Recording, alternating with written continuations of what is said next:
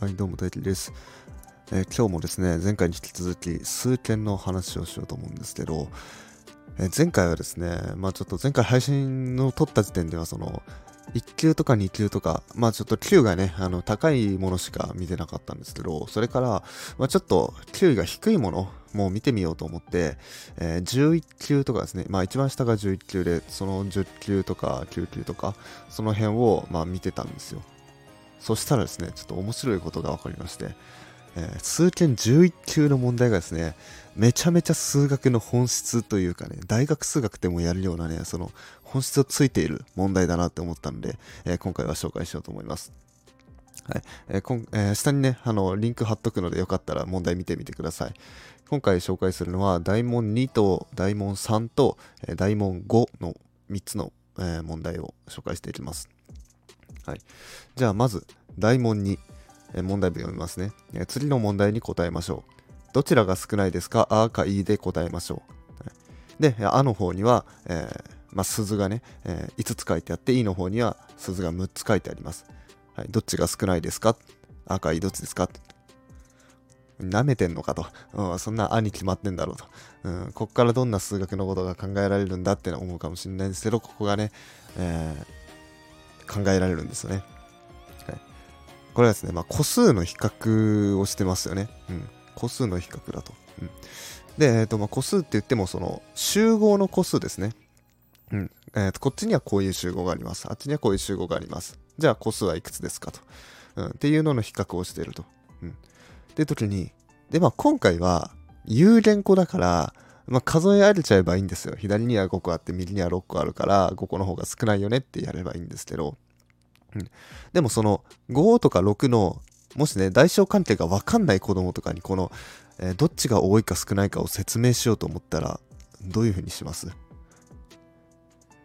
難しいですよね。5と6は5の方が小さいからっていう説明ができない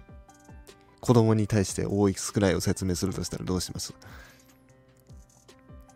難しいですよね。はい。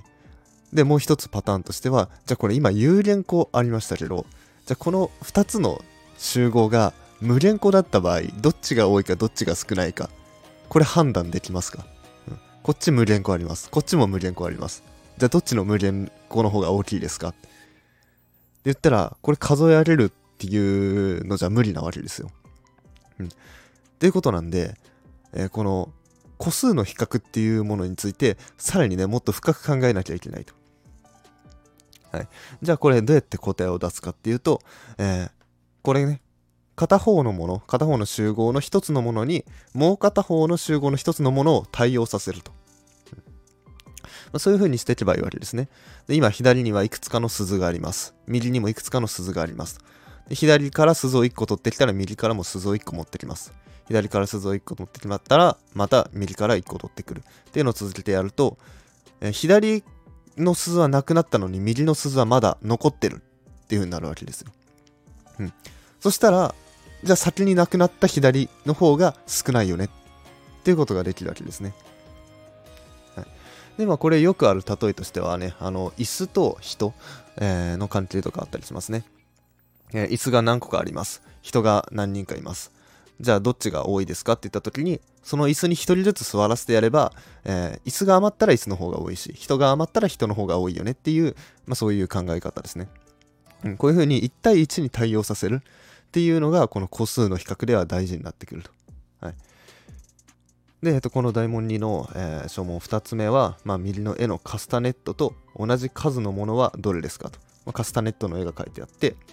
で、その下に、えー、カーキークーケっていう選択肢があって、えーカーには丸が5つあって、キーには丸が6、クーは7個、ケは8個あると。はい。で、まあこれもね、まあ数えちゃえばいいんですけど、でもこれも、えっ、と、数字のすごいとこだと思いませんか、うん、カスタネットっていうものと丸っていうものは、全くの別物なんですよ。わかりますかね？カスタネットと丸っていうのは全くの別物なんですけど、カスタネットの数っていうものと、この丸の数っていう、この数っていうだけを見たときに、これ同じ数、同じものっていうのが判別できるわけですよ。うん、で今回の答え、コスタネットが2、4、6、7個なんで、えーっと、区が答え、区、えー、丸が7個書いてある区が答えになるんですけど、これの対応がさせられるのってすごくないですか？カスタネットが7個あります。丸が7個あります。ってので、7個っていう部分が共通してるわけですよ。これがね、その数特有の性質というか、うん、その、ものによらないんですよね。うん、カスタネットだろうが、鈴だろうが、タンバリンだろうが、とりあえず7個あったら7っていう数字で表せるんですよ。はい、これが、まあ、数が表せれる、えー、ん？なんていうのな、数特有の性質なんですね。うん、で、これを考えることで、その、いろんなものを一緒くたに考えることができるんですね。うん。何があったとしても7個ありますよと。じゃあ7個あるときは、こういうことが起きますよみたいなね。うん、そういうふうに一緒くたに考えられることを、まあ、一般化とかね、抽象化っていうふうに言うんですけど、まあ、そういうのが、まあ、この数っていうものの性質になってるわけですね。はい、それでは次の問題、えー、見ていきましょう、え、次の問題に答えましょう。え、どちらが大きいですか？あかいで答えましょう。はい、で、あには、えーと、大きい牛が書いてあって、いにはちっちゃい牛が書いてあると。はい、で、まあこれもちろんね、答えはあですよね。はい、で、こっからね、何を考えていくかっていうと、これ大きさとは何かっていうのをね、考えていくわけです。大きさって何ですか？と。まあ、これね、パッと見、アーと E でね、その大きい牛とちっちゃい牛だから、まあ、大きい牛の方が大きいでしょってなるんですけど、でも、大きい牛って言ったんですけど、その、大きいって何を元にして大きいって言ってるんですかと。うん、大きさ、あ、ってことは、じゃあ、面積を考えればいいのかなって思うんですけど、じゃあ、面積もじゃあどうやって定義するんですかと。うん、まあ、一番簡単なのは、この、今、牛の絵がありますけど、これがまあ、長方形っぽいんで、まあ、これを囲む長方形を考えてそしたら、えー、こっちの長方形の方が大きいよねみたいな、うん。ま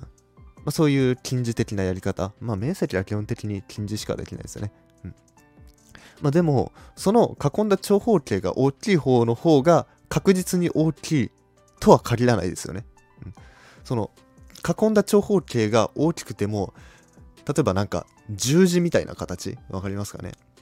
うん、なんかよ細長い横棒と細長い縦棒でできたのでそこで長方形作ったらこれ長方形としてはでかいけど中身はスッカスカじゃないですか、うん、そしたらもしかしたらそっちの方が面積小さいかもしれないじゃないですか。うん、っていうような感じでその面積その大きさっていうのを考えるにはその単に長方形で囲むっていうだけじゃダメだと、じゃあどうすればいいのかなみたいなことをまあその大学数学のね、えっ、ー、と、微分積分とか、えっ、ー、と、解析学ですね。あの、その辺でやっていきます。うんえー、まあ、これまでやってたのはリーマン積分というもので、えー、リーマン積分では積分できないものがあるから、まあ、もうちょっとなんか柔軟性を持たせた積分を作りましょうって言ってなんかルベーグ積分っていうものが出てきたりみたいなのが大学数学であるわけですね。はい、それでは、えー、今のはね面積の話で次最後ねえー、大問5の問題、えー、これはですね、えー、図形に関する問題ですね、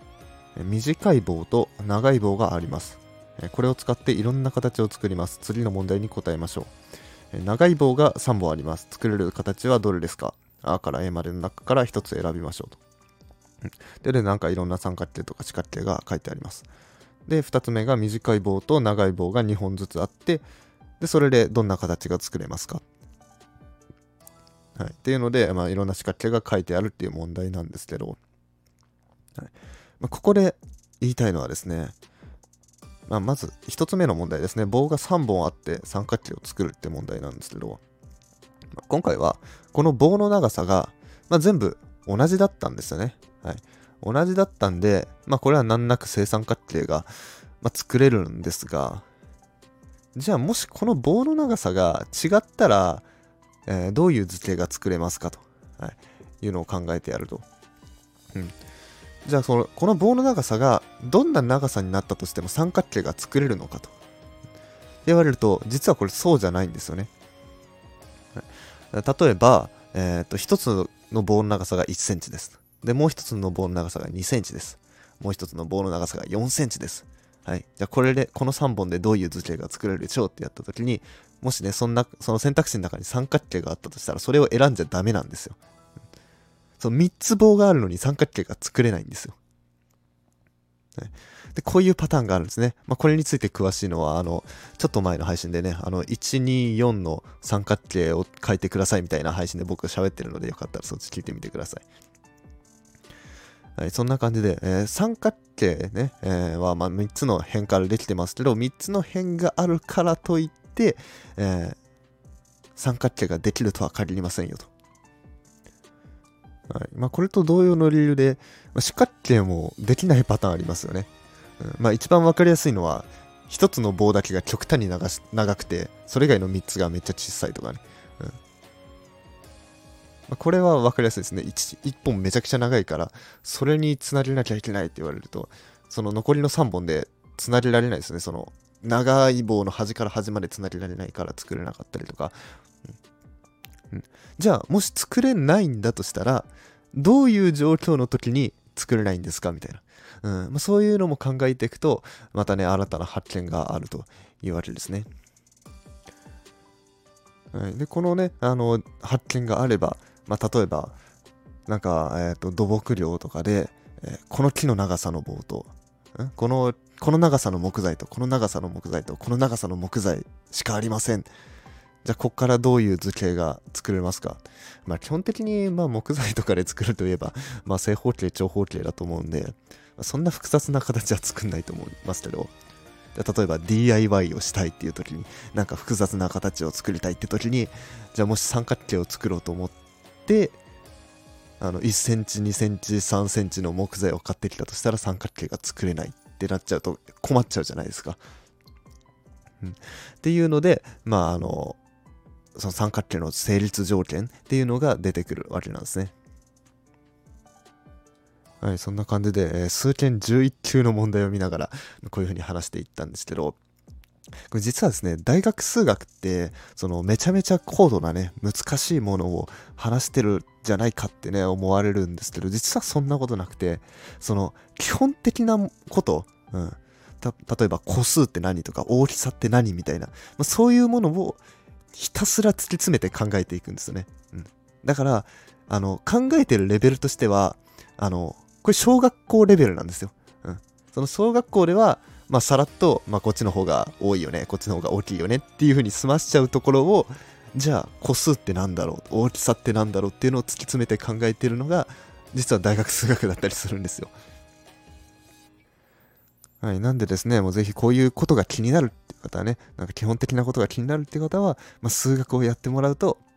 えー、解決するんじゃないかなって思うので、まあ、ぜひ数学やってみてください。はい、それでは今回は以上です。よかったらいいねやフォローなどお願いします。それでは、バイバイ。